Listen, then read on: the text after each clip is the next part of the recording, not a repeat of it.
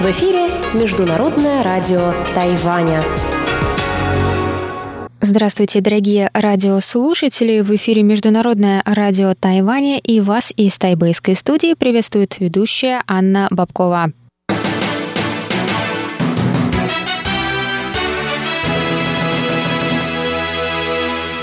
Сегодня среда, 23 сентября, и мы начинаем наше ежедневное вещание с выпуска новостей сегодняшнего дня, а затем вы, как всегда, услышите тематические передачи «Среды», «Китаеведение. Устная история» с Владимиром Малявиным, новости экономики с Андреем Солдовым, а также повтор передачи прошлой недели «Звуки города» с Валерией Гемрановой и Иваном Юмином. Я вам также напоминаю, что на коротких волнах вы можете слушать нас на частоте 5900 кГц с 17 до 17.30 UTC и на частоте 9490 кГц с 11 до 12 UTC. Вы также в любое время можете зайти на наш сайт ru.rti.org.tw и прочесть там последние новости с Тайваня, послушать любые передачи. А если у вас есть какие-то вопросы и предложения, то вы можете связаться с нами через почту русской службы по адресу russ собака rti.org.tw. А теперь давайте к новостям.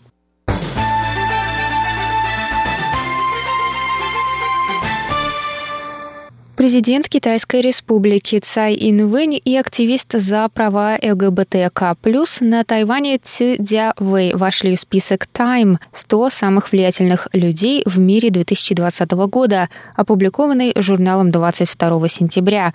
В заметке о президенте Цай сенатор США Тед Круз написал – Президент Тайваня – сигнальный огонь, проливающий свет на мрачную тень Китая и показывающий миру, что Тайвань не подчинится воле коммунистической партии – он добавляет, что некоторые считают Тайвань слишком маленьким и изолированным, чтобы противостоять Китаю, однако президент Цай стоит с высоко поднятой головой. В руках Цай Тайвань, хоть и в каких-то ста милях от материкового Китая, не дрейфует по волнам судьбы и не плывет против течения, пишет сенатор. Круз добавляет, что когда Китай увлекал за собой союзников острова, президент Цай была непоколебима.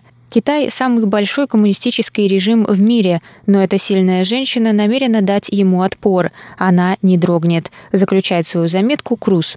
В 2020 году Цай вошла в список 100 самых влиятельных людей журнала Time во второй раз. Впервые это произошло в 2016 году, когда она впервые заняла пост президента Тайваня. В список в этом году также вошел активист за права ЛГБТК+, на Тайване Ци Дзя Вэй, который десятки лет боролся за признание однополых браков на острове, даже в период, когда активистская деятельность могла привести к тюремному заключению. Заметку о Ци для Time написала президент Цай Ин Вэнь. Она пишет – Спросите любого, кто ходил на парад гордости на Тайване, и они вам расскажут, как впервые увидели Ци Дзявэя с развивающимся радужным флагом над толпой. Этот образ показывает значение Ци для ЛГБТК плюс Тайваня, символ надежды для будущего поколения, живое воплощение идеи, что со временем действительно становится лучше. Годами Ци твердо стоял на ногах под огромным давлением предубеждений. Он больше, чем просто храбрый человек. Я уверена, что Ци осветит путь в будущее, в котором все будут достойны любить и быть любимыми,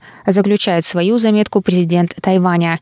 Однополые браки стали легальными на Тайване в мае 2019 года. Тайвань стал первым в Азии, легализовавшим их.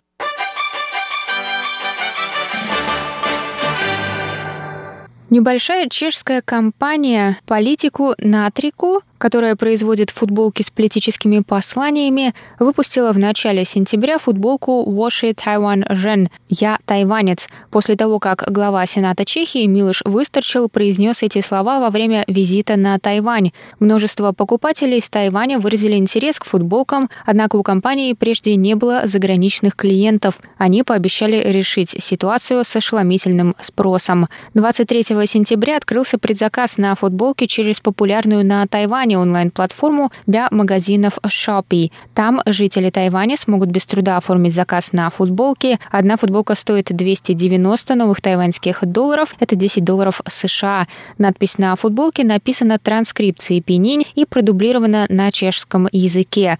Выстрочил, сказал «Я тайванец» на выступлении в законодательном юане Тайваня 1 сентября с отсылкой к фразе Кеннеди «Я берлинец» на его выступлении в Западном Берлине в 1963 году.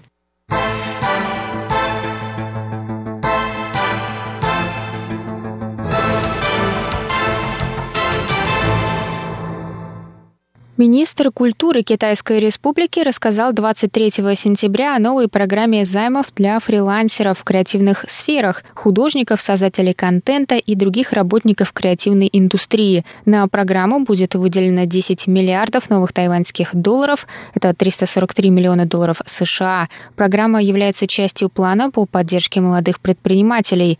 Министр рассказал, что программа охватывает людей в возрасте от 20 до 45 лет, которые являются являются самозанятыми в креативной сфере не более пяти лет. Те, кто подают на займ, должны будут пройти 20-часовой курс по предпринимательству. Займы доступны не только для художников и представителей исполнительских искусств, но и для молодых ютуберов и подкастеров. Согласно оценкам ведомства, на Тайване работает порядка 35 тысяч фрилансеров в креативной сфере. Из них около 10 тысяч могут подать на новую программу.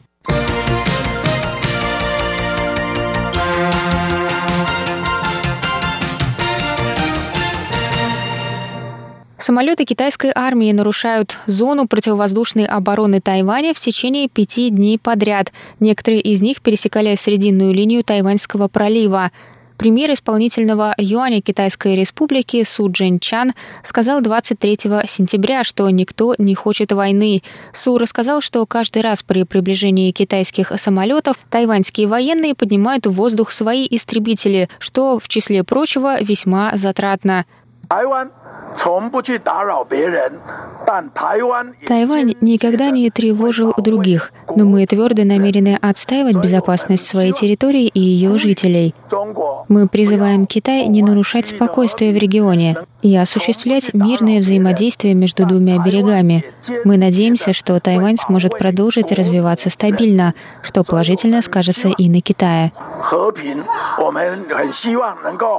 让台湾 稳定发展，相信对中国也会比较好。сказал премьер.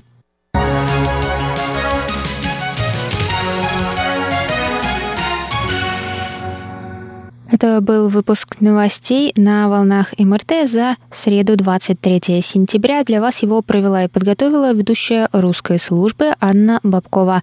На этом я с вами прощаюсь, дорогие друзья, а далее в эфире вас ждут тематические передачи «Среды». До новых встреч!